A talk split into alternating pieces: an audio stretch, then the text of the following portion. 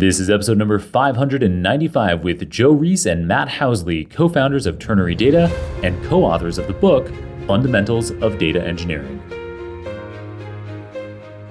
Welcome to the Super Data Science Podcast, the most listened to podcast in the data science industry. Each week, we bring you inspiring people and ideas to help you build a successful career in data science. I'm your host, Jon Krohn. Thanks for joining me today. And now, Let's make the complex simple.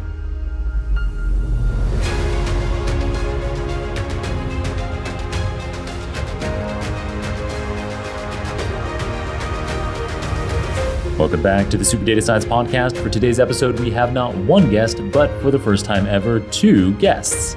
They are Joe Reis and Matt Housley, two peas in a pod. They co authored the brand spanking new book, Fundamentals of Data Engineering, a tremendously ambitious book that was published by O'Reilly and is poised to be a bestseller. They are also co founders of the data architecture and data engineering consultancy Ternary Data. Joe is CEO of the firm, while Matt is CTO. In addition, they do also have their own separate lives. Uh, so, Joe is an adjunct professor at the University of Utah and chairman of Utah Python. He previously founded several tech companies and has held both software engineering and data science roles. He holds a math degree from the University of Utah. Matt also holds a degree in math from the University of Utah, but in his case, it's a PhD. He worked as a professor before becoming a data scientist in industry. Today's episode will appeal primarily to technical experts like data scientists and data engineers, but will also be of interest to anyone who manages technology projects that involve data flows. In this episode, Matt and Joe detail why they identify as recovering data scientists, what kind of people tend to become data scientists versus what kinds tend to become data engineers, key components of their book, such as latency trade offs and the six data engineering undercurrents, their favorite data engineering tools and techniques, what the live data stack is and how it's putting various data professional titles on a collision course. And they talk about the biggest data engineering problems firms face and how to fix them. All right, you ready for this fun yet practical episode? Let's go.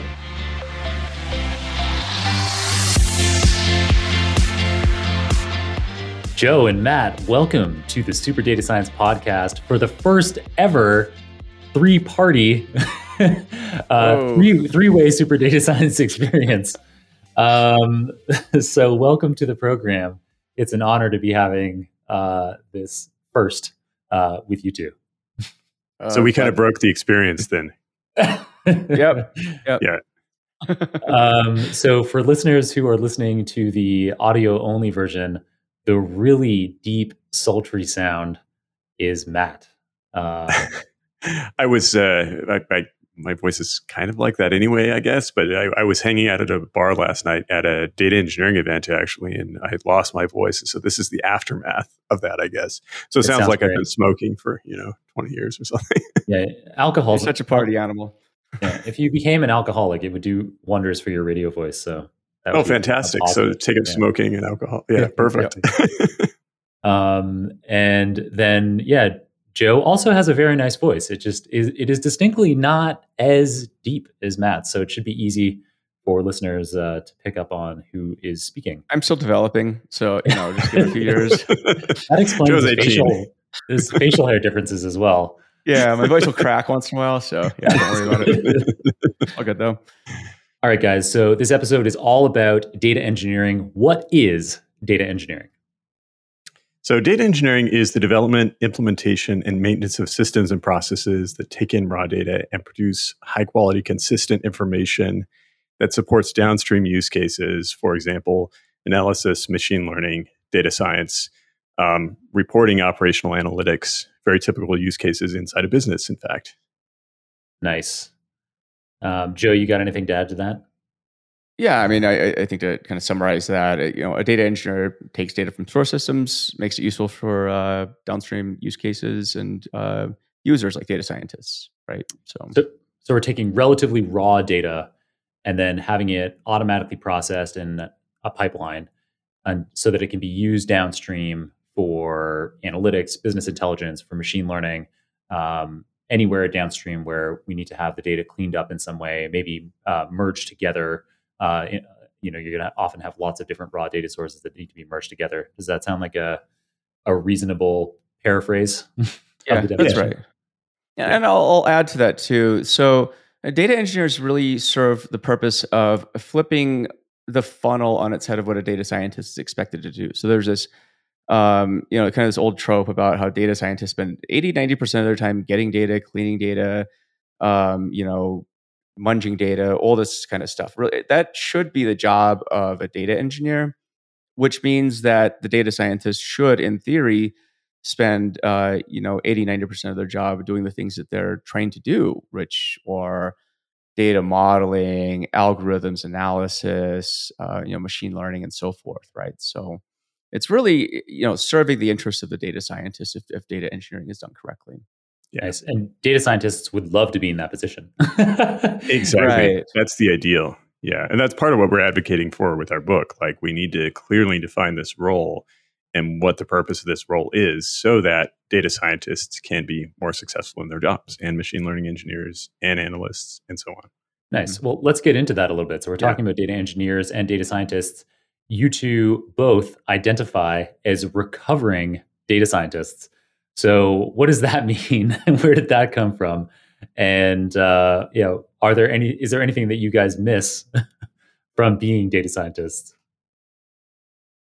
Um, yeah, I'll, I'll, kick it off, and I think Matt's yeah. got a very he's got his uh, own take on this. But yeah. so you know, I've been I've been in data for a long time, um, and I would say you know, kind of when the um, the term data science started getting popular in the early 2010s, um, what I noticed and what I experienced was getting hired for uh, you know data science type of jobs, or seeing friends get hired uh, for data science jobs and then spending most of their time doing non-data sciencey things. So back then, data science I think was much more closely aligned with machine learning. Um, you know, maybe today it's it's broadened its scope a bit, but the point remains that uh, they're just what I noticed is there wasn't a lot of there wasn't a lot of data upon which to do science, right? So the foundations weren't there, um, i.e., you know, data wasn't um, either collected or stored in a reliable manner, or wasn't collected or stored at all. Um, if it was something, most often the data was kind of crap, and you you know you'd have to kind of make do with that. And so, recovering data scientists, I think, was more of a reaction. It was sort of you know, so the etymology of it was, uh, I think it was uh, Dave Gonzalez and Ben Taylor who who live in Salt Lake with me. We are uh, think calling each other um, kind of reformed or recovering data scientists back then. And just the name kind of stuck, and you know, sort of um, you know went with that. But it was really the recognition that I felt like data science was just a very premature um, but overhyped uh, you know field that somehow was both the sexiest job of the 21st century but uh, perhaps the um, most idle job of the 2010s so Matt, I don't know what your take on the, the recovering data scientist is, but yeah. So so when I met Joe, we started talking about our experiences, and I had experiences very similar to Joe, perhaps even amplified a bit in the sense that early. So I came from, you know, background in mathematics, PhD in math, taught for a long time. And I was hired into this data science team uh, by an executive that frankly was really struggling. And they were like, all right, we're creating this data science team. It's going to be magic. We're going to fix all this company's problems and we're just going to kill it because data science is amazing and you can do really cool stuff that we could never do before. And then as I get got further into the job, I discovered that even though we had a lot of systems and we had a lot of data, we had Hadoop, we had a data warehouse, things just really weren't in place to make data science work. And there were no systems to like attempt to get data off of laptops into production processes and to actually score models in real time and that kind of thing. And the data often wasn't in the correct shape to even do any interesting data science on it. And so I gradually just kind of migrated and learned, you know, at the time the whole world was going through a transition to cloud, which is still happening. So I just kind of migrated and learned cloud tools and learned data engineering and began to serve those use cases um, for other data scientists within that company to make their jobs easier. And so when Joe started talking about this notion of recovering data scientists, I'm like, yeah, that that's very much me. And of course, there's a bit of a you know joking and trolling going on there, but the point is mm-hmm. to just mm-hmm. call this fact out that we, we're not ma- meaning to insult data scientists. It's more like you have to have good data engineering. To yeah, we started a group like uh, uh, Data Scientists Anonymous. Um, yeah, yeah. So you know, uh, but but in all seriousness, it, it's one of those things where I, I, think you know, and increasingly we, we see this where we run into people who uh, come from data science backgrounds, right? And inevitably, it, it's very similar experiences. Yeah. So at first, you know, we, we were kind of like, you know, we felt like we were just two crazy guys like screaming at the sky, um, which I suppose is still true, but um, but we realized there were, there were other uh, crazy people also screaming at the sky, and, and so um, you know, so at least at least we know we're not alone. Nice, so. yeah. So you have your yeah, you've got your little DSA, your Data Science Anonymous uh, group. Mm-hmm. You guys can be shouting at the sky together and acknowledging that uh, uh, it. Uh, luckily, there is a cure. All right, uh, and so data engineering is part of the cure. And so, what kinds of skills or personalities distinguish a data engineer from a data scientist? Like, why would somebody become a recovering data scientist and a data engineer as opposed to just staying as a data scientist? Um, and do you think there's value, or what do you think the value is in data scientists who still want to be data scientists, have that be their primary title, developing data engineering skills? You want to take that, Matt? Uh, this is, so that's a very good question, and and I'll try to answer all the parts of that the best I can, and Joe can jump in as well. Um, I think I think part of it is you have to identify what's going on in your company and what you're going to do about it. So, in other words, if you find yourself in a situation like Joe and I have been in, in the past, where you're hired as a data scientist to do magic, and these other places aren't in piece, uh, other pieces aren't in place. Excuse me. Um, you either have to advocate for creation of a data engineering org to deliver the data that you need to do your job, or you need to take on the job yourself. Um, what I've generally found is that people who really love statistical approaches to problems uh, maybe do better on the data science side. Right. And so, from my academic world, I uh, my, my, background is more in pure math and what's called representation theory, where you're writing a lot of proofs and things like that. And many of uh, people in my cohort were working more in applied math and uh, studying more like statistical problems or differential equation simulations and such. Mm-hmm. And so, in general, I found that, like, just from that narrow slice of, of humanity that exists in math, um, a lot of my friends who came from the pure math side, who really liked writing proofs and like drilling into hard logic and such, have done well moving into data engineering because it's kind of right. similar to that it's not just building systems, but it's like problem solving and troubleshooting, and then coming up with concepts for logical flows that will fix problems. Um, whereas my friends more on the applied math and statistical side have really enjoyed data science and machine learning and such. It's not to say that there's no crossover, but that that's kind yeah. of the personality profile I've seen. Eliminating unnecessary distractions is one of the central principles of my lifestyle. As such, I only subscribe to a handful of email newsletters, those that provide a massive signal to noise ratio. One of the very few that meet my strict criterion is the Data Science Insider. If you weren't aware of it already, the Data Science Insider is a 100% free newsletter that the Super Data Science team creates and sends out every Friday. We pore over all of the news and identify the most important breakthroughs in the fields of data science, machine learning, and artificial intelligence. The top five, simply five news items. The top five items are handpicked, the items that we're confident will be most relevant to your personal and professional growth. Each of the five articles is summarized into a standardized, easy to read format and then packed gently into a single email. This means that you don't have to go and read the whole article, you can read our summary and be up to speed on the latest and greatest data innovations in no time at all. That said, if any items do particularly tickle your fancy, then you can click through and read the full article. This is what I do. I skim the Data Science Insider newsletter every week. Those items that are relevant to me, I read the summary in full.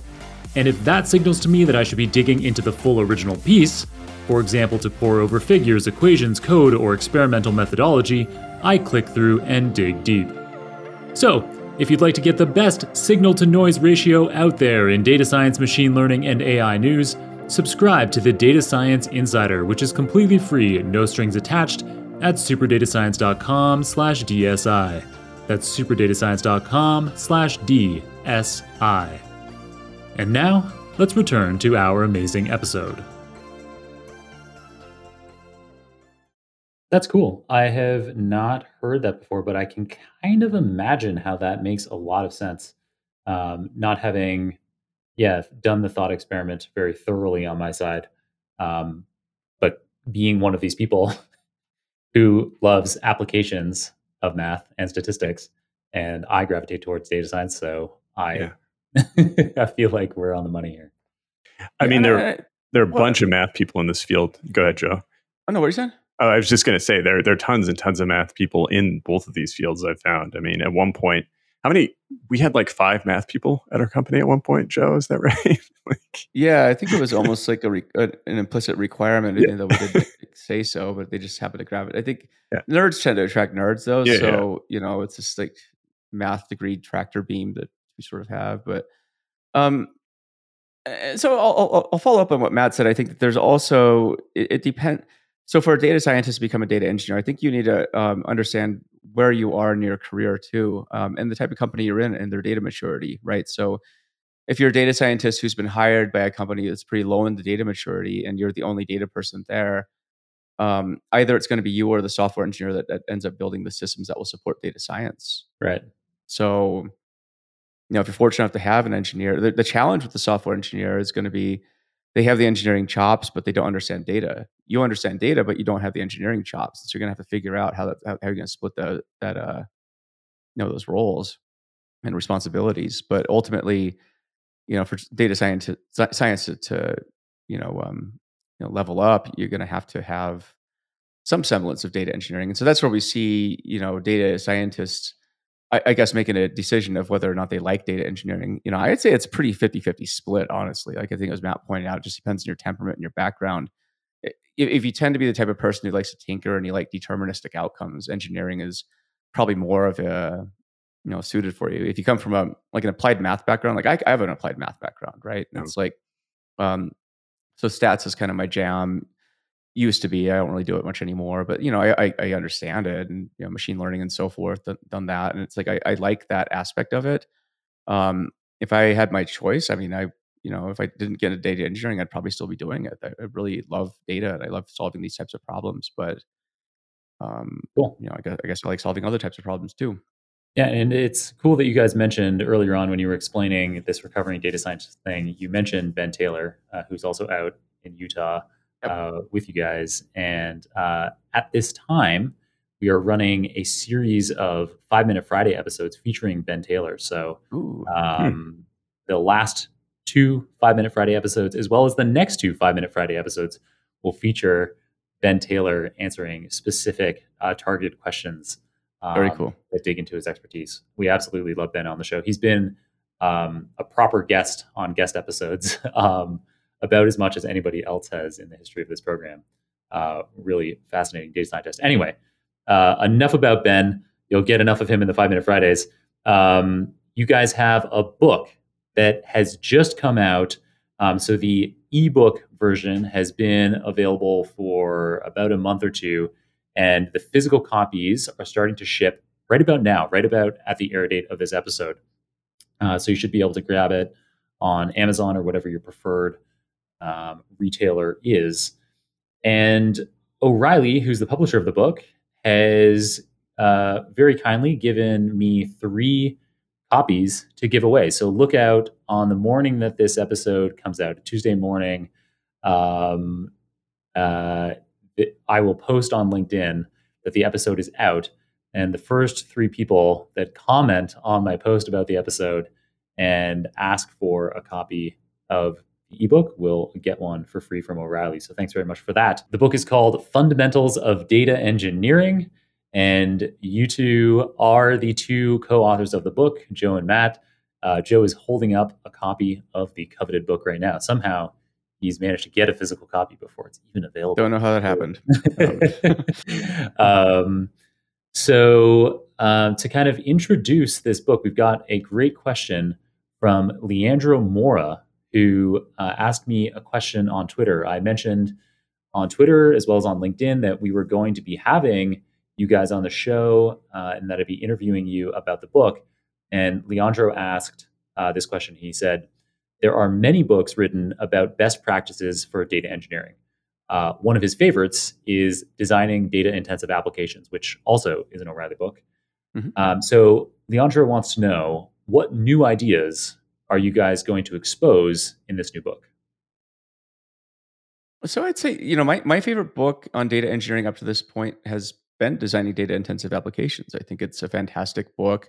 Um, Martin Kleppmann, the author, was actually one of our technical reviewers. So shout out to Martin for, um, uh, you know, reviewing our book. I, I, would say when we wrote the book, we did survey the entire landscape of data engineering books, mm-hmm. and what we found was, whereas I think there, there were there were some gems like Martin's book, which I think was very classic and and stood the test of time a lot of the books felt very ephemeral like it was data engineering on platform x y or z or or tech you know using language you know abc or whatever and and what the big question that matt and i always had was well okay i think these these books definitely serve a purpose in terms of teaching you um, tactics you know on particular platforms or technologies but mm-hmm.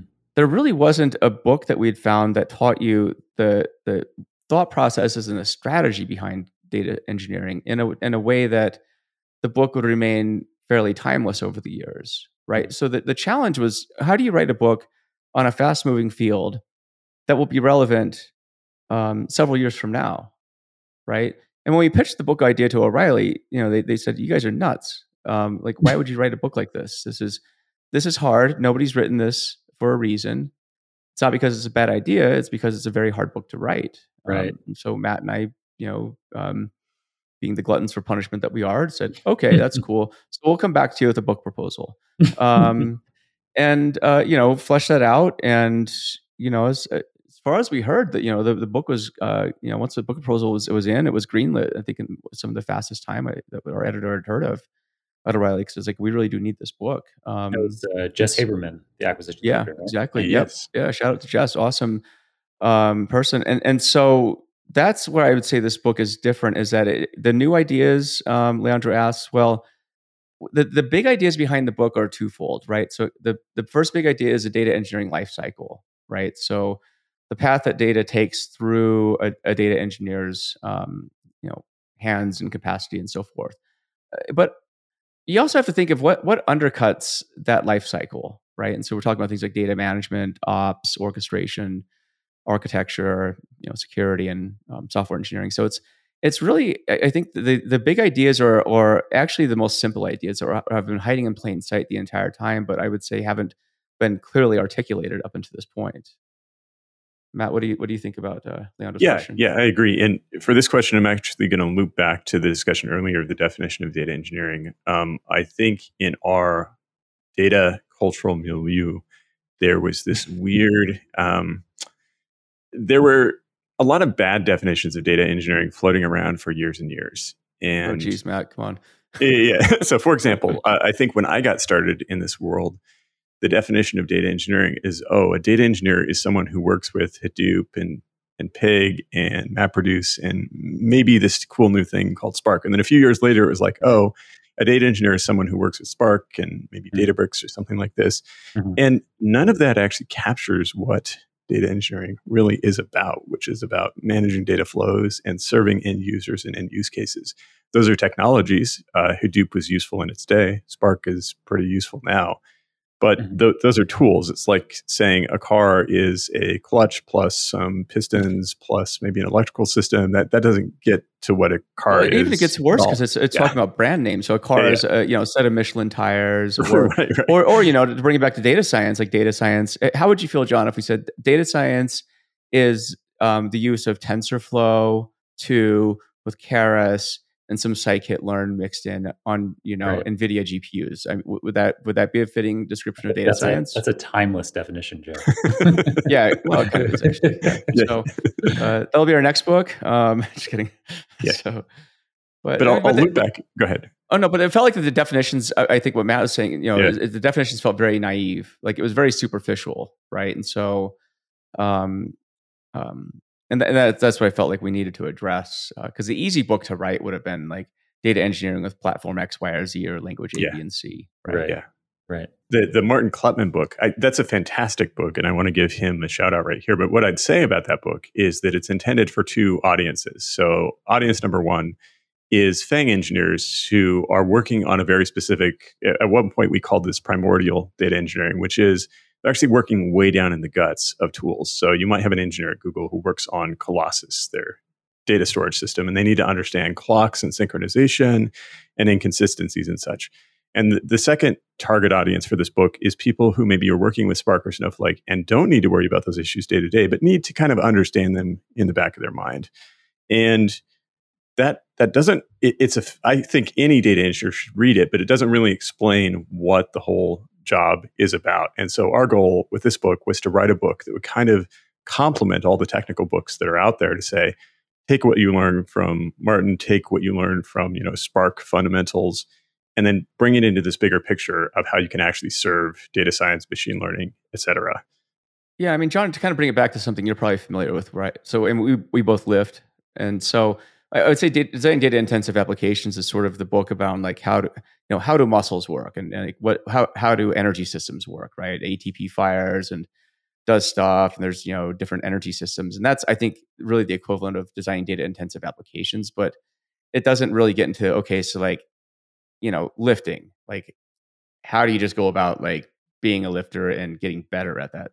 At that, right? That's um, I, I would say is a really um, good analogy that maybe you might identify with personally because we're both meatheads. So that's a lovely analogy. All of my meat loves it. Um, so thank you so much for telling us uh, about the audience because that was exactly what, what I was going to ask you next. Perfect.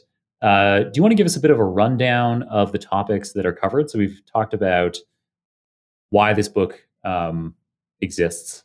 We've talked about the audience, um, and then yeah, give us a rundown of the topics, and in particular, maybe give us a rundown of the topics uh, that might be particularly interesting to people who want to be data scientists or want to stay data scientists. They're not thinking about becoming strictly data engineers, but they want to have some more data engineering under the belt. Yeah. Um, so I would say our again our core audience for this book is data engineers. But the point is that as a data scientist, if you read this book, it, it's kind of like understanding where your food is coming from or something like that. And then, of course, not just understanding, oh, my food is farm to table and this restaurant tells me where it comes from, but also mm-hmm. how to communicate back to your data engineering stakeholders about your needs. Or in some cases, we see this often in a small company you're hired as a data scientist and you actually kind of have to build the data engineering team. In other words, you have to help the company make that first hire to say, hey, we don't have people to build these pipelines so I can do my job. So this is the kind of person we need to look for to accomplish that task. And so we do feel like, you know, maybe a data scientist isn't going to be reading the book as deeply in certain technical areas, but they'll get a really nice picture of what data engineering is all about and why they should care and how it's complementary and how they can work together with data engineers. Super cool. Um, sounds like an invaluable book for a lot of data science listeners out there. So, yeah, so check it out Fundamentals of Data Engineering. Um, to get into some specific questions related to content in your book, um, hat tip to Serge Masís, our researcher on Serge. the show, yeah, who, whom you guys uh, both know. Um, so, one of the questions that uh, he brought up is that in your book, you guys discuss the fundamental technologies and methodologies used in the data engineering lifecycle. Can you walk us through the major undercurrents, what you guys call the undercurrents, across this data engineering lifecycle? Sure. Uh, I'll take half and then Matt can take the other half. Okay. so I think there's uh, what six or seven of them or something like that. Um, but yeah, I mean the first the first one is security. I mean that, that's um, uh, so security is one of these things where we feel like if you can't get security right, nothing else really matters. Uh, if you have right. a data breach, um, this this puts such a uh, this kneecaps you in such a way that you know it's it's going to be hard for you to get trust or recover from it. Um, and so security is the number one undercurrent. Um, and a lot of security ends up being uh, you know behavioral as as you find out when you read about hacks, for example, right? Uh, hacks occur for a lot of reasons or breaches occur, but it's not for um, because you have awesome hackers. It's because people get sloppy. They might unintentionally unveil passwords in a phishing scheme, or um, you know, leave servers or object storage buckets open to the public, among a lot of other things. But these are just really simple things that we, we feel like people, should, you know, data engineers, data scientists should just keep top of mind security is the first undercurrent. Um, again, it's not really a technology issue so much as it is a behavioral and uh, people issue, but we, we do think that's the first one. The second one would be data management. Mm-hmm. So this is a giant topic, actually. So we, we got the idea of data management um, as being an undercurrent as we were going through the book. We're kind of like, okay, so where would data governance fit in, and and um, you know, data, uh, you know, stewardship, and all this other stuff, and like you know, all these uh, topics that data management encompasses. Um, if you want a really good understanding of data management, you should just go read the um, uh, DAMA uh, Book of Knowledge. Um, it's a uh, giant um, tome of uh, every conceivable aspect of data management, which is somehow ends up encompassing every conceivable aspect of data. But we took the best parts. So you know, um, data management is just one of these things where we feel like that's um, definitely undercurrent. Governing your data, sh- you know, should be front and center. Um, you know, among a lot of other aspects of it. But then this brings us to, to another undercurrent: data ops. Right? So data ops is you know observing, monitoring, um, you know, and being able to respond to incidents uh, in your data right? So this, um, you know, as, as the third undercurrent. Matt, do you want to go over the, the, the other ones? Yeah. So the next one is data architecture, and you know, even if you're coming from a data science background, that problem that one's probably pretty obvious that it should be there somewhere. And the thing I'll say about data architecture is that it's not just technology; it's about a lot of other things. And so we obviously go deeper on that in the book. Um, and orchestration is next. And the interesting thing about orchestration is that not only does it cut across all stages of the data engineering lifecycle, but it kind of cuts into the data science side too. So, in other words, what is orchestration? What is yeah. What does it mean? Yeah, yeah. So it basically means that it's like um, think of being on the New York subway system, and you have all these switches that have to route trains the right way, and you have to make sure that they don't collide. And you know, there's all kinds of management of uh, asynchronous processes going on to make sure that trains can get where they need to go and that they don't run into each other. People don't get hurt. People don't get killed. Mm-hmm. And orchestration for data is kind of the same thing. Like it's basically a switchyard manager that says, okay, first I need to ingest the data. Then I need to post process it. Then I'll actually I have this other data over here I'm ingesting. Once data is ingested from those two sources plus another source, then I'm going to join those sources together and then cutting over kind of to the data science side. Okay, once those three data sets have been joined together, I'm going to trigger the training of a model. And to understand the importance of orchestration, um, I mean, orchestration systems have been around for a long time, but you've got like Airflow, Prefect, Dagster, Coalesce, DBT, and so on. You have so many different orchestration systems in the mm-hmm. marketplace right now. And that's just been driven by the fact that no matter how good your data processing technology is, it can't really be very effective or support data science very well unless you gatekeep all these different systems asynchronously.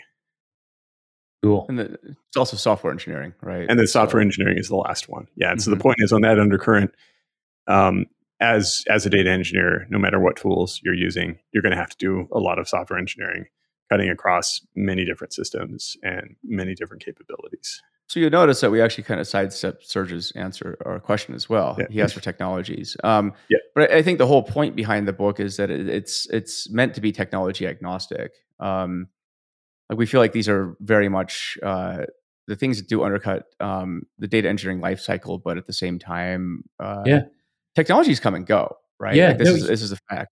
So. Yeah, he he uh, he his question was just to go through these uh, six undercurrents Okay. And he mentions that in the book, you guys do cover the fundamental technologies and methodologies that are used in it today. Um, yeah, I mean, there which, are types of technologies, I would say. Um, you know, so there are, you know, data warehouses, for example, are very common uh, for storing data and, and, you know, being able to query it. Same with data lakes and data lake houses and so forth. Various data pipelines, orchestration um, frameworks, and so forth. Um, but yeah, it's it's interesting because there, there's fundamental technologies that are, I would say, sort of intertwined with fundamental practices. So cool. And adding to that, um, the one thing we emphasize is that we kind of give a snapshot of the technology picture today, but new technologies come out every month, and so you kind of have to slot those into the framework as they arrive and assess accordingly. Mm-hmm. Yeah. Very cool. All right. So another one related to your uh, to content in your book, uh, and also kind of related to the idea of a current or a stream. Uh, I guess that is a kind of a an easy analogy uh, to understand with lots of data flows and data engineering. Um, so in the book, you mention how a data engineer must constantly communicate with downstream stakeholders. So uh, why is that so important? Can you elaborate on that? I think a lot of what we've seen is that actually this goes against the grain of how most companies are set up. And so typically what happens is application developers uh, create data schemes in transactional databases to support their application. And they might use ORM or something so that they're pretty hands off on what the schema even looks like. And then that kind of gets shipped downstream to say, hey, data engineers, take care of this mess that I created and make some sense of it. And I think increasingly what we're seeing now is that there's an interest in integrating the application development layer, uh, application development kind of vertical with the data engineering side of things. And ideally, there's bidirectional communication for data engineers to say, this is what I need from you guys on the application side.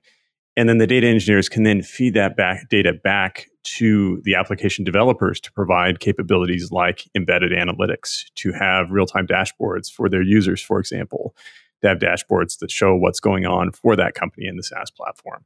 And so that's an organizational evolution that we we really want to push. Like we just feel like those teams should not be isolated from each other and that data engineering is actually an application developer's problem too, even though it's not their role right. that bidirectional communication. But wasn't the question about downstream stakeholders with data? It was data was about downstream, yeah, yeah, definitely. But I'm thinking of it as bidirectional. So yeah, yeah. And, but I mean, so I think what yeah. Matt Matt does highlight though is something that has traditionally been the case with. Um, you know, engineers do lob things over the wall, but then data engineers may take that same tendency and lob it over the wall to data scientists and so that's forth. That's also true. Yep. And, and so, I, what I do think is um, data scientists and analyst could make really good data engineers because they understand what the outcome should be, right? right. So if you, if you've if you know what what a machine learning model should look like or a report should look like, this this is uh, very advantageous. Same same way that Matt described with a software engineer, for example. If if you don't know what the outcome is with the data um, that you're providing, you have no empathy, and so you're just throwing things over the wall and saying, "Deal with it. It's your problem."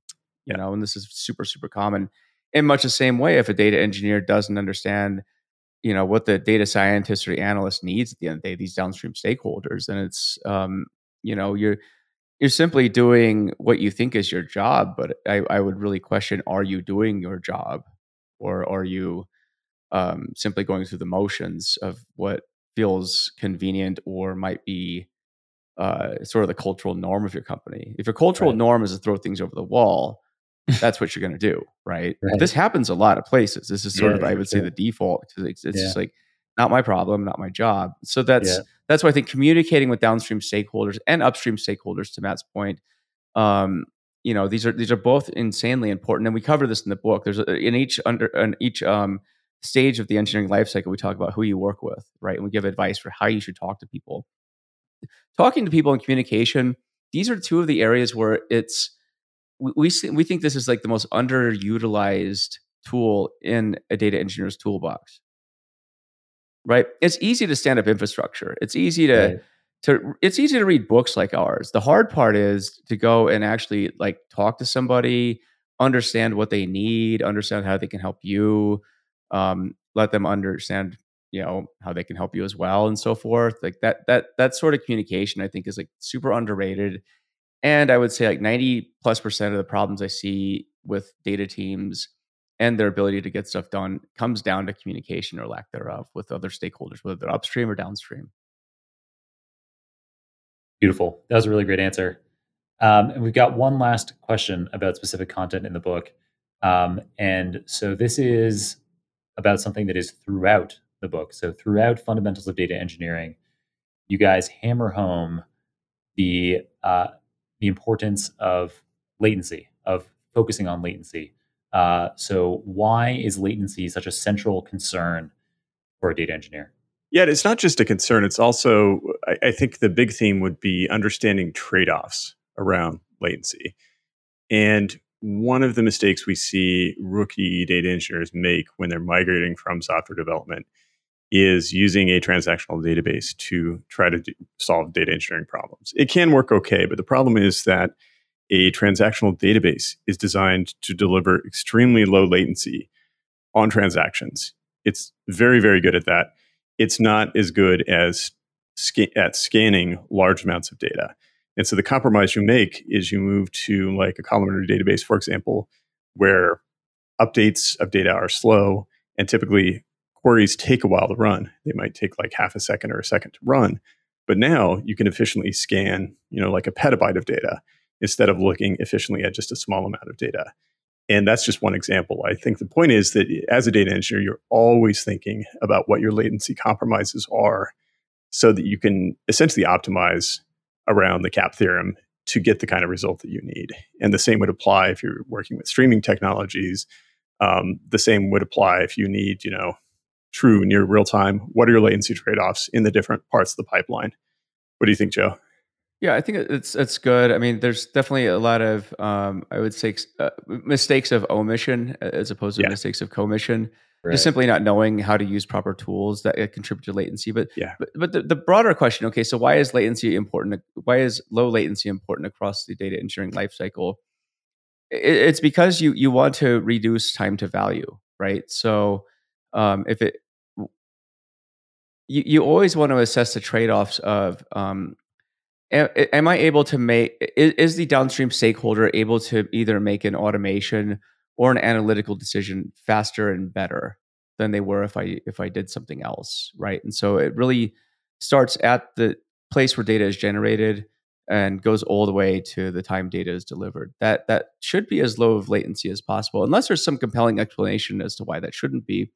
And there might be. There might be a reason why you want to actually have larger delays, but but the default uh, assumption should be you, you want to um, you know have things happen as quickly as possible right um, you know and this this will tie into some some other things we'll talk about in a bit but um, you know it's just data data is one of these things where if you can capitalize on it from the um, you know the point of um, you know conception uh, to use in, in, a much faster way uh, why would you not do that that would seem like kind of a waste of time, no pun intended. Excellent. But, yeah, yeah. That makes sense.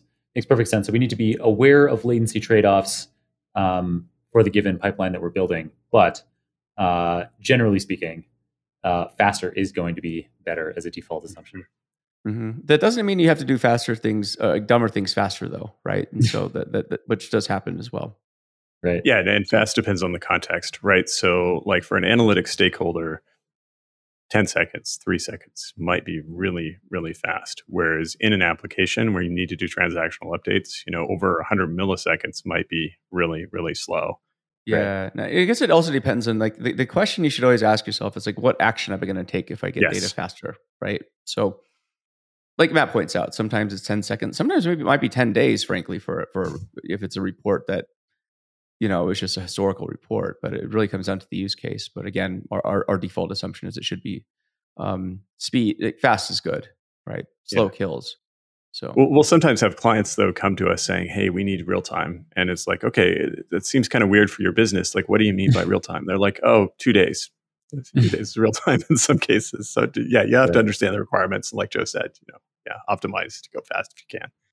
Nice. So we will get to your consulting practice in yeah. just a moment. But before we get there, I know that the focus of this book, as we've uh, hammered on a number of times in this episode, is not on specific tools or techniques. It's yeah. about general data engineering principles, and that's what made writing fundamentals of data engineering such a tricky task. However, that said, uh, at this moment, are there particular data engineering tools or techniques that you recommend our data science listeners uh, check out first or focus on? Uh, I would say you know, I'll cover tools, and Matt, you can cover techniques. Gianna Rochambeau yeah. on this one. Um, so uh, tools, you, you, know, there, there's a lot of great tools out there, fairly mainstream at this point. Snowflake is one I would say. Data scientists, um, you know, would have a heyday on. Databricks is another great platform. You can get a lot of leverage on and then you know there's obviously the, the, each of the clouds has their own ecosystems that um, you know are trying to uh, you know get data scientists um, you know hooked on. So aws has sagemaker. It's fantastic fantastic ecosystem. Um, same with gcp's vertex ai and azure's ml i mean all these are great great ecosystems. And so you know it, it's it, i think it really comes down to what you know if you're working at a company what have they adopted? That, that's the first thing. If, if it's a you know if it's an azure shop um, I think your your fate's already been sealed. You're going to be doing Azure. um, you know, it's, it's, so you could you could try and lobby for something else, but you got to have a good reason. So, um, but really, at the end of the day, a lot of these platforms are fairly similar, right? It's like they're, they're, they have they have their own sort of um, you know data science lifecycle, for example. Um, you know, and, and, so I would say get familiar with those types of tools. I mean, those are the five big ones I would say. Again, um, you know, Snowflake, Databricks, um, Azure, GCP, and um, AWS, um, and, and so and all of them have their trade-offs. I would say just get familiar with whatever ecosystem you're in and get to know the tools. And it's not to say you have to stick with like the clouds managed tools or or you know or you know open source. Just pick what works best. But there's you know, and I mentioned open source. There's no shortage of, um, you know, the Apache ecosystem, for example, has like exploded in the past several years. So I don't even know how many Apache projects there are right now. There's probably more projects, you know, on Apache than there are like atoms in the universe at this point. But I could say the same thing about, uh, you know, da- data startups, right? So if you look at Matt Turk's data landscape slide, which we intentionally put in the book in sort of humorous fashion because it's like it's just like a blur of a box because there's so many micro logos or nano logos at this point. But the whole point of that is like there's again more startups in the uni- you know data startups in the universe, and there are probably like atoms and you know a couple multiverses, and so it's like right. it's just it, this. So there's no shortage of tools, and this is one of the chapters we talk about. Actually, is chapter four talks about how to choose technologies.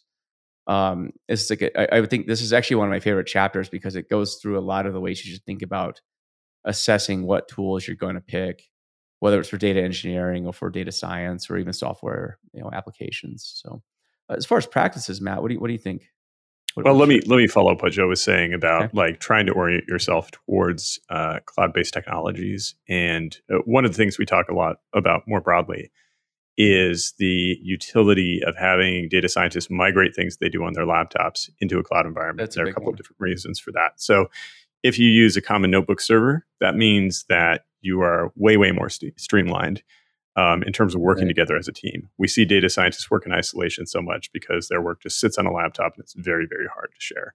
What are the dangers of working on a laptop, Matt? I think we've seen this many times, like code getting deleted or data that's been transformed. You know, someone who's done a bunch of hand transformations and right. that gets deleted. And dependency management too. Dependency management one, right? is a huge so Because it works on your laptop doesn't mean it's yep. going to work in you know the, the cloud. So yeah, uh, yeah, exactly. And so the, there's this collaboration aspect, and then also it just puts you closer to the data engineers and and the ML engineers too, right? It's just easier to move things into production if you're already doing your work in a cloud notebook environment. Doesn't mean there's they won't have to do work to transform what you're doing into something that's appropriate, but it's it's a lot closer. It's an easier process. Um, another, not really a technology, but a language. Um, and I, would like your opinion on this as well, Jon. But like SQL, we we see a lot of weakness in people's SQL chops, and mm. that there was kind of during the big data, you know, the Hadoop era, a certain disdain for SQL developed, and we we advocate a lot for the utility of SQL, even for data engineers. And it's not to say that it's an end all be all technology, mm-hmm. but it lets both data engineers and data scientists move really really fast on certain types of problems so, for example, simple things like just filtering down data so you can drill down on particular keys. SQL can do that really, really fast if you're good at it. Um, in terms of practices, Joe, yeah, uh, better, you know, let, us talk about the organizational practices and go back to that. Just better communication between data scientists right. and data engineers, ML engineers as well, to streamline processes. Um, I think there's sometimes in our industry is not enough emphasis on organizational aspects of the job and how it can make you uh, a lot better at the job and better actually able to leverage the technologies to do something interesting. Nice. Super cool. I love that rundown of tools and techniques for us. We've got cloud based tools like Snowflake, Databricks, AWS SageMaker, GCP Vertex AI. Um, SQL was emphasized there near the end. Yeah. And then some key techniques uh, would be things like making sure that you are uh, using cloud uh, as opposed to local development. Even if you're doing uh, model development in a Jupyter notebook, you can be doing that in the cloud instead of doing it locally. And uh, emphasizing a point from earlier in the episode on cross-functional communication. Yeah, love I'll add, I'll add just a quick minute too with the tools. Yeah. I mean, there's a whole other yeah. like parallel universe with uh, machine learning tools, right? Yep. So ML ops, ML engineering, um, that's like this parallel thread going on right now with data engineering. So in that realm, I mean, it's the sky's the limit in terms of whatever technologies you want to do. So what I tried to do in that point was just illustrate okay so the, the commonalities that um, a data engineer might overlap with but it's very possible you know you might be yeah. going off and doing like metaflow or or something like that too so um, so i would say for data scientists pay attention to what's happening in ml engineering as well like that's a very exciting field that i would say is even less fully baked than data engineering so yeah so really this cool. is something that we have talked about on the show before i've asked various people to define data engineering versus machine learning engineering. Do you guys want to take mm-hmm. a quick crack at that? Yeah, and I, I think um, really, as we describe data engineering, it has its own life cycle. Really, from getting data from source systems to making it available to you know data scientists and and probably machine learning engineers. I, I my version of this, and I'd love Matt's version of this too, but machine learning engineers really pick up where the uh, data engineers leave off, right? So data yeah, engineering exactly. has a very similar life cycle, but it, it's a different life cycle, right? And, and, it has a different set of requirements. Uh, everything from training models to storing features, um, you know, um, observing models, retraining models, and so forth. I mean, that's its own workflow. That's uh, I would say separate, but I we we do make an argument in the final chapter of the book that these these um, practices of data engineering and machine learning engineering and software engineering, um, in fact, may actually be on a collision course um, which we can talk about in a bit. But uh, Matt, what do you think about ML engineering? I, one comment I have is that I think there's kind of some competition right now going on between data engineers and ML engineers. And sometimes we see in companies a lot of repeated work because there's inadequate integration between these teams. Mm. Um, so, kind of like Joe was saying, I think our vision is that you, the ML engineers, sort of take over where this core data engineering takes off. But by by working together, these teams can be much much more efficient because there's b- this big area of overlap where it's like, okay, data processing to featureize my data. Well, that's something that either data engineers or ML engineers can do, mm-hmm. and so mm-hmm. they should be coordinating on that kind of process. Right. Cool. Great answer. What's this collision course? I want to hear about that. Well, if you if you okay, so this comes back to a, something we talk about in the book called the live data stack, which is you know, so we kind of we talk kind of took a stab at like what's next, really, uh, you know, after the um, modern data stack and you know the postmodern data stack and whatever else. But it, it, it's really the recognition that okay, so applications, uh, yeah. you know, a- a- applications and uh, third party data sources are are obviously where data originates, but um, coupling applications with more um, you know real-time data generation processing um, and serving the, the, feedback loop is just going to get a lot tighter. And so the, the question really is okay so for um, you know questions that are of a what and when nature for example so like what happened maybe on this date and in large part these types of questions can be automated if I ask you what type of a what type of an action are you going to take on a what type of a question? Well, and now let's say that's happening in real time. I can make a very strong argument that you know these these should be responded to um, either by code or machine learning, not necessarily in a report where you take a manual action, especially when they're happening in a large volume.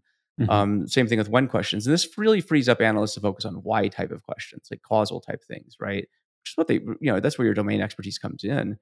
But so the whole notion is getting rid of this tedium. And uh, but then okay, so now automations can either happen heuristically or they could happen through machine learning models. And so this is where because there's such a tight overlap and such a tight feedback loop, the question really is okay, so like where does the boundary between a software engineer and the application end? And the um, machine learning and data engineers, like where does that begin and end? I think Matt sort of alluded to this when he's talking about these separation of concerns and these competition. But when things happen much much faster in greater volume. It, it, amplifies that question much um, to a much greater degree. And so I, I really do we, we, actually question you know is it possible data engineering is actually called something else or turns into something else? Um, i think we're very open to this question we're not tied to any um, you know religious argument about right. um, much of anything. It's entirely I mean, we've seen this happen repeatedly in, in technology and so i wouldn't say this be the there's a lot of precedent for this happening. But right. if you look at the trends of where things are going, and if you kind of zoom out 10 years, um, I can make a pretty strong argument that the, the lines between ML and um, you know application software engineers is incredibly blurred. Like ML is a first class ML is part of the application. There is not an artificial distinction. And same with analytics, right? These are all just part of the same thing. Um, yeah, it's not clear that this is necessarily going to happen everywhere, but it's going to become much, much more common, I think. And going back to the integration discussion, you know, um, where, like Joe said, the application is just very much integrated with its analytics downstream. And the schema is designed to support both an application and the analytic, embedded analytics. And you could probably argue that this has already happened at places like Uber, where those analytics directly feed the application experience so they can tell you, for example, how long it's going to take your car to get there or how many cars are around you. Right. But Like I think this, that's the whole, yeah, yeah. exactly. Like you're hearing about data Yeah. apps, right? Like this is Yeah, the, the- exactly. the new hot buzzword that's in reality been around for for a long time. But data apps are going to be front and center. And so uh, what I think it's going to do though is like completely shape or you know completely like shake up sort of how we view Yeah. everything right now. Data science, um, data engineering, I think is it's all up for um, you know speculation, say in the next five ten years. Because again, the world is moving towards a real time paradigm and, and like fast, low latency analytics. And that's just the nature of the beast. So Very cool. All right. Well, so yeah, that ended up digging into. I didn't know why you were so sure that the collision course question was going to come up later, but now I see it's because you knew I was going to ask you about the live data stack, but find to have had the answer uh, now about the live data stack and the future of engineering. Let us now turn to your consulting, which has been alluded to throughout this episode. So, uh, a number of times you guys have talked about things that you've seen at companies as you try to help them with data engineering. And that experience comes from your consulting firm, Ternary Data. So uh, that name there for listeners, it's like primary, secondary, ternary. um, it's amazing how often primary and secondary get used, and you don't hear ternary that often. Um, but it's just the one, Well- two, three. Yeah. yeah, we, we have some some people uh, like partners will introduce us to customers as tyranny data. So That was the danger of that name. We didn't realize. Yeah, we didn't we didn't foresee that uh, Yeah. that part. Um, but anyway, yeah, we are not tyranny data. We are called ternary data. So yes, thank you. Um, yep. Um, and so Joe is the CEO, Matt is CTO, and you guys are co-founders together. And you guys do consulting on data architecture as well as data engineering. Do you have a couple of interesting case studies beyond, you know, we've kind of had general allusions in this episode to specific kinds of, uh, sorry, to general kinds of things that you see across clients kind of recurringly, but are there um, any kind of um, illuminating case studies that describe why working with a data architecture and data engineering consulting firm can make a big difference to a company. I mean, I, I think there's a couple threads to this. One is it's amazing how many companies um, I think uh, fall under the same habits, um, whether they don't even realize it. Uh, and so, you know, I, I, it's interesting. So architectures tend to be very much copy and paste. It seems like they may read like a couple articles and say, "Oh yeah, that's the architecture we need." Um, and so I think it, it's it's interesting in that regard where people I think have kind of um, taken the same playbook from like you know the first uh, you know page of Google and sort of implemented that as their architecture. Um, the other The first page of see- Google search results, you mean? First Google, yeah, yeah, Yeah, not, yeah. not Google.com, right? Um, but, uh, page one of page Google. one of Google out of 50 billion pages. Um, but so that's that's interesting to see. Uh, we see a lot of um, uh, you know commonalities there. The other area where we see a lot of commonalities is, and this is interesting. Um, so data teams are fascinating to watch. Um, what we see is either it's data science or data engineering, for example. There is not really there, there's some efforts to correct this, but there's not really like a playbook for um, a good data team, for example, or what a data team needs to know, right? So a data science team, you're on a data science team, um, how do you pick the players on there and how do they get up to speed in a, in a common universal way where they can be effective? I kind of use the analogy of like, uh, you know, say that we wanted to go, you know, um, I don't know, start SEAL Team Six or something like that, right? We're going to go on a mission, but the, but the question is, okay, so we just pick a bunch of like random people off the street, like you could, you know, you know, you know how to use a grenade launcher, maybe or something like that. And, but that's kind of like how how I think a lot of data science teams or are and data engineering teams are formed right now. It's like, oh, you know, databases, that's cool. Like, uh, yeah, you can join the team over here. Um, and what we see over and over is that there's just like a really uh, it's a lack of a really good knowledge foundation and a skills foundation. Um, so that's one area where we so uh, what we specialize in is we come in and we help coach and um, train and advise um, data teams. So we're not a, a, a body shop. We don't just send in like 12 people to you know camp out of your office for the next five years and that kind of stuff. We we really want to take the approach of it training and enabling your team to be like the best version of itself. So very cool. Yeah, and I'll add, like I think where we're at, we're be- our best is where we can assist with a some technology changes with the technology migration, and then some team reorganization as well. And so, in, inside of some fairly large retailers, we've assisted with like a migration from a very restricted on-prem data warehouse system to much more flexible uh, cloud-based data architecture. And those technology changes can actually support team organization changes too, where you're going from kind of an ETL, you know, very traditional corporate paradigm of how data is transformed to a much more flexible, modern data engineering oriented paradigm where the data engineers can become integrated with the data science team to support their applications. And so those experiences have been very exciting. Um, in smaller startups, what we've often seen is that startups tend to be driven by people from the application side. And so you sometimes end up with Frankenstein's monster architecture to support analytics. You know, people running analytics on transactional databases and ETL jobs or pipeline jobs take like six hours to run.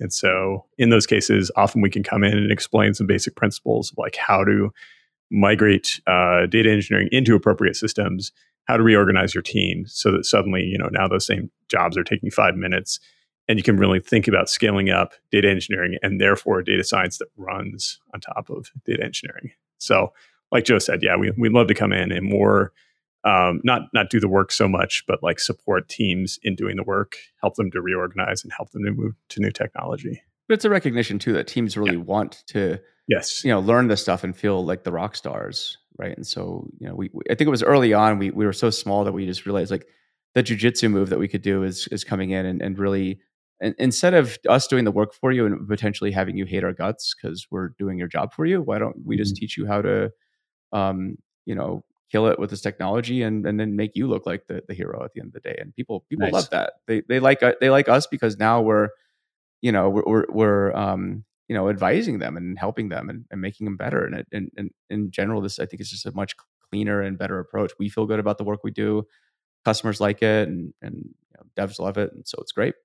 Nice. Sounds like a really cool model. A mm-hmm. specific question for you um, related to something that you said in a YouTube video, Joe, that we uh, will include in the show notes. Um, you mentioned in that video that companies have been trying AI before they're barely doing even much simpler analytics like business intelligence. So companies want to put the cart before the horse very often with you. Um, they, you know, they they may not have their data organized in any way. They may not have, as you mentioned, cloud system set up. They might just have information on individuals' laptops, and they come to you and say, "Hey, we want to be an AI company." Um, so, what do you do in those kinds of situations? Yeah, I think the uh, reference was uh, most companies are barely doing BI, let alone AI. Um, and, and, and, that was recorded a, a couple years ago, and I, and I still think that it holds true. Everything that we've seen still indicates that. Um, I think the the adoption of machine learning is increasing for sure, and I think the the um, real life use cases of machine learning are slowly increasing, but at the same time, um, it's it's interesting. There's a I think there's a lot of misconceptions about AI. I personally try and remove that um, you know that uh, those two letters from my vocabulary as much as possible, unless we're literally talking about AI. And I think there's a very um, definite um, use case or definition for it. But in a lot of cases, it's it's being sold as this panacea and this sort of um, you know magical fairy dust that you can just uh, you know magically transform your company to an AI company. Mm-hmm. And an AI company, I suppose, if we're going to agree on definitions, is just some a company that has uh, you know AI running everything. I don't know if it's Skynet or or what, but it's you know it, it's it's AI powered at the end of the day. But but I guess if you tried to do this, if you tried to do uh, machine learning in production and try and actually make these things happen, you know how hard it is, right? And like you need data, um, and you know, and this is where I see a lot of companies fall short. It's like let's do AI. You don't even know anything about your your data, right? You, you haven't. There's no analysis. Data probably doesn't even exist. Um, but the the prerequisite, even Google will tell you this too, is like do do analytics first before you start doing machine learning. Like this, you got to know your data. You don't just blindly jump in. Um, and, I, and, I, know this. What, what informed this was I used to work at. A, I, I've worked at a couple automated machine learning companies as mm-hmm. an engineer, and so I know mm-hmm. firsthand how hard it is that, of solving the problem of give me a data set and I'll give you some predictions. It's I think it works really well on unstructured data, um, where mm-hmm. maybe there's a canned kind of result where you're just doing object identification. But if you're mm-hmm. talking about structured data, rows and columns, like this is an insanely hard problem yeah, to solve. Yeah, yeah. Really hard.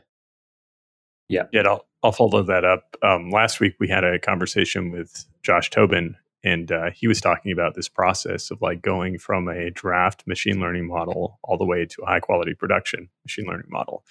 And he advocates for this idea that your first draft is just business logic. It might be in SQL, it might be in Python, but it's just business logic. It's like things that you kind of already know about your target audience or whatever you're trying to optimize for.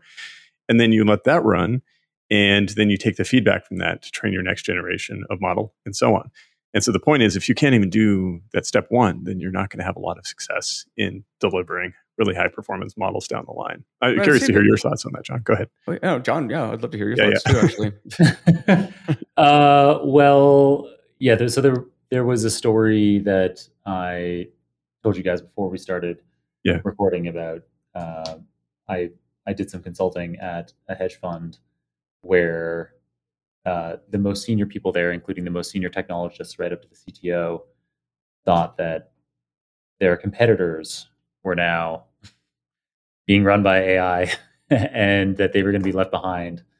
Um, and so, yeah, it just from asking them follow up questions, I just discovered that people, even highly technical people who have technology platforms and could have tens of billions of dollars of assets under management, have this idea in their head from, I guess, film and television and just the word AI that um, that somebody out there, Google, maybe their competitors at other hedge funds, just have a machine that takes in any kind of input and spews out the answer to whatever you want it to be doing, you to be making your buying and selling decisions if you're a hedge fund. And so it is amazing this disconnect between uh, AI in some people's expectations and the reality of the nitty gritty when we're working with data pipelines and building models and feature drift and as you say joe structured data like it is extremely like i cannot fathom a system today that you could just feed in any kind of structured data you just here's a new table figure it out mm-hmm. and uh, tell me what stocks to buy and sell like it's like it's it's fantasy but the thing is, though, I, I think back to your, the, the, question, though, right? So why why is it that, that companies want to jump into AI first? And I think, as you alluded to in, in this example, there's there's a lot of FOMO, right? Uh, if you're missing out, and what this does is it creates like a very uh, fascinating prisoner's dilemma game where the optimal decision is actually to, to do AI. You you would you I mean that would be the rational choice, right? And so your your choice is to go and do that. Um, because well your opponent's probably doing that too and, and so on and so forth um, and yeah it, it's so i think a lot of that is maybe fear dri- driven marketing on the part of um, you know certain large companies mm-hmm. um, you know but it's also I, it, what i also notice is that there's um, you know i've worked with, i've worked with um, you know certain executives in the past where like the things they want to do is i want to be able to talk to my peers about the, all the ai i'm doing right? right? Whether or not I'm actually doing it or not, it's a different story. But I want to be able to talk about the fact that we have AI initiatives at my company. Mm-hmm. Uh, so it, it becomes uh, sort of this interesting, um, you know, uh, keeping up with the Joneses with uh, execs too. And I've seen this firsthand, which is why I know that like a lot of these companies want to jump straight into it. Not necessarily because there's a practical use case, but because this is a great way for execs to get uh, promotions. You'll work at a company where you know they're doing like slightly cooler AI stuff. So right. it's a reality of it. So yeah. And so if people want to check out this uh, video that Joe did in late 2020, it's called How to Move from Barely Doing BI to Doing AI. That's what sparked this whole question. And um, yeah, thanks for the great and thorough answer, both of you. Um, we will include the link to that video in the show notes, as well as everything else that we can think of that we've mentioned on the show. So we are nearing the end of this episode, and something that we always ask guests, and for the first time, I'm going to be able to ask two guests this question: Do you have a book recommendation for us? Shall I go first? Yeah. So I'm going to recommend the book. It's actually more on my reading list that I've been reading about this concept and want to read the book that it comes from. But it's a book called The Gray Rhino by I think it's Michelle Wucker. And the idea is, uh, I think many of us have read books by Nassim Nicholas Taleb, where he right. advocates for this notion of a black swan. Right. And Michelle says basically, well, actually, many of these events that we call black swans are highly, highly predictable, like a gray rhino, right? Doesn't mean 100% probability you're going to see a gray rhino, but it's a high probability. Mm. And so things like the COVID 19 pandemic, for example, um, at least once it hit China, what we saw with U.S. businesses and policymakers is they kind of said, "Oh, you know, that's that's a Chinese problem. Maybe it will come here." Instead of saying, "You know what? There's a high probability that it's going to cross our shores eventually, and uh, maybe we should do something about that." Mm. Um, cool. Good rec- recommendation. We see. Uh, it's not Fifty Shades of Grey Rhinos, um, but. Uh, um, I think okay. So I'm I'm reading uh, Ministry of the Future right now. It's about climate change. I think that's a really good book. Um, yeah. Uh, but I, I, think my all-time favorite book is still uh, Poor Charlie's Almanack. So it's a collection of um, writings and talks from uh, Charlie Munger, right? Like I, I consider to be um, you know the, the smartest person on the planet. So, um, yeah, so I'd, I'd recommend that. Reaches, book. Supposedly he reads 500 pages a day. I wouldn't be surprised. He's uh, is crazy because he's got like one eye. He can, he so he can. His, his eyes get tired. I, I know that because we were uh, Matt and I actually uh, we were at a, a, a talk at uh, Charlie's um, Daily Journal uh, shareholders meeting a couple years ago, and like he um, you had to stand on a certain you had to let it if you're on his uh, if you're on a certain side of him, you had to let him know because he can't see you. And so, right. Uh, but the guy he's he's just a, he's an information machine. I would say more importantly, a yeah. wisdom machine. I saw him. Um, actually at the uh, recent Berkshire meeting in Omaha um, a couple months ago, and I, I, I, swear he gets smarter every year, and he's like 98 right now. But I, have seen him for a long time, but it's like he, for some reason, it, it's contrary to human biology, but he just gets smarter and wiser every year. It's the weirdest thing. So yeah, there's scary. one of the one of the strongest negative correlations with developing Alzheimer's is um, level of education. Mm. So the and the theory here is that the more that you learn, the more pathways that you create between memories and ideas in your brain. And so even if so if let's pretend we have two identical people, uh, twins, uh, who are, you know, genetically exactly the same, and one of them uh, you know, never does doesn't learn very much. You know, is is competent in the world, but you know doesn't read books, isn't trying to learn or grow. Uh, and then the other one finishes a PhD, becomes a data scientist, and then a data engineer, and their whole life is constantly uh, learning new ideas and concepts. They're always reading. Um, so even if both of those people, due to that genetic predisposition, and let's say they have the same diet and other environmental factors or whatever, so that they develop Alzheimer's um, at the same rate in their brains, then the person who has all of these extra pathways, um, even as some of those pathways uh, get blocked, there are other ways of retrieving information um, that aren't hmm. available to the person who hasn't developed all those pathways. So that could be it. So if Charlie's reading 500 pages a day, um, you know, maybe there's there's no reason to think that you would have any cognitive decline. Oh no, no, and, and I think it's quite the contrary. He's, you know, him and Buffett, I would say, are, are, just two of like I would say the most active thinkers I've I've seen. Uh, Gates is probably, you know, Bill Gates is probably among them too. But it's just there's just, there's just a different level of um of uh I, I think curiosity. Um, the person I you know as an aside, uh, you know, the person I, I, saw read the fastest was actually Kim Peek. So have you ever uh, watched the movie Rain Man? you know, I haven't, but I know okay. it. Um, so it's about a savant, yeah. right? But but so yeah. it's based on somebody who actually lives in or lived in Salt Lake City, and and Kim Peek mm. was considered the human Google. So he um, and I, have actually sat across from him and watched him because he was totally oblivious. I was sitting across from him. Uh, he he had his brain was like somehow fused, and so he was like on paper mentally disabled, but he could read like uh, a, probably a 300 page book in like 15 minutes, probably less actually. Because I blocked it. Um, and so, but he could read both pages simultaneously and just keep flipping like this, and he would have ninety nine percent recall. So you could ask uh, him any fact, like what day did this happen on, and be like, yeah, it's this. What are you talking about? Um, so anyway, so that I mean that's another example too. I would say of just um, you know, you just never know, right? Like there's just, I mean, he's you know he was like a living Google, so right.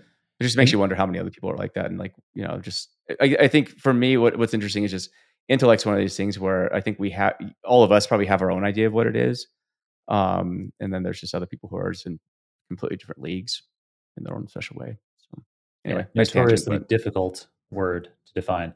And when you say fused, you mean that the two hemispheres of his brain yeah. weren't separated? Huh. No. Wow.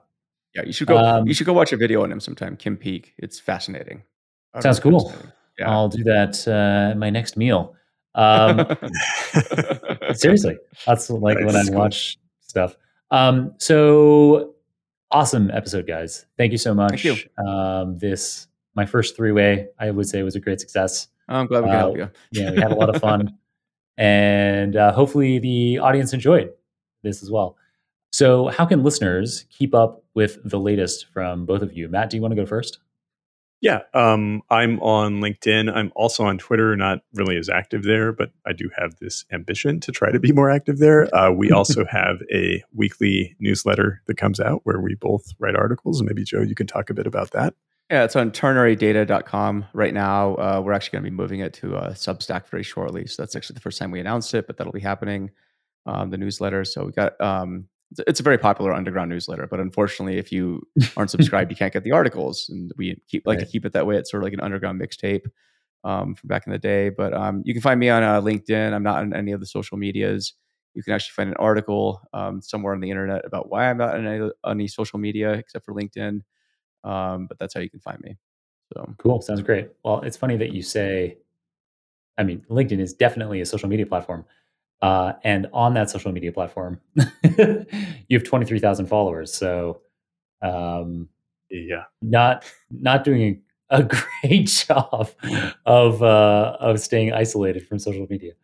Um, but yeah, that sounds interesting. Uh, we're out of time. I'm sure listeners can find uh, that article maybe if you ping it over to me, Joe, I can make sure that that's in the show notes for people to read about why you're not on other uh, social media platforms. Um, super cool. Thanks so much for taking the time. It's been wonderful having you on the show. Thank you, Matt. Thank you, Joe. And looking forward to catching up with both of you again sometime. Thank you. Sounds great. Thanks for having us.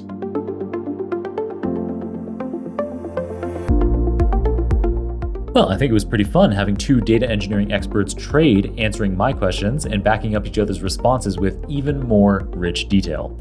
In today's episode, Matt and Joe filled us in on how pure mathematicians seem to be more drawn to data engineering, while applied mathematicians and statisticians seem to be more drawn to data science. They talked about how their book, Fundamentals of Data Engineering, is not focused on specific technologies, but instead on the broader data engineering role, process, and philosophy, they talked about their six data engineering undercurrents, namely security, data management, data operations, data architecture, orchestration, and software engineering. They talked about how there are trade offs in any data pipeline latency considerations, but faster is typically the default assumption. And they provided their data engineering top tips, including doing all work in the cloud as opposed to locally and ensuring cross functional collaboration. As always, you can get all the show notes, including the transcript for this episode, the video recording, any materials mentioned on the show, the URLs for Joe and Matt's social media profiles, as well as my own social media profiles at superdatascience.com slash 595. That's superdatascience.com slash 595. If you'd like to ask questions of future guests of the show, like one audience member, Leandro, did uh, during today's episode, then consider following me on LinkedIn or Twitter, as that's where I post who upcoming guests are and ask you to provide your inquiries. All right, thanks to my colleagues at Nebula for supporting me while I create content like this Super Data Science episode for you. And thanks, of course, to Ivana Zibert, Mario Pombo, Serge Masís, Sylvia Ogweng, and Kirill Eremenko on the Super Data Science team for managing, editing, researching, summarizing, and producing another awesome episode for us today. Keep on rocking it up there, folks, and I'm looking forward to enjoying another round of the Super Data Science podcast with you very soon.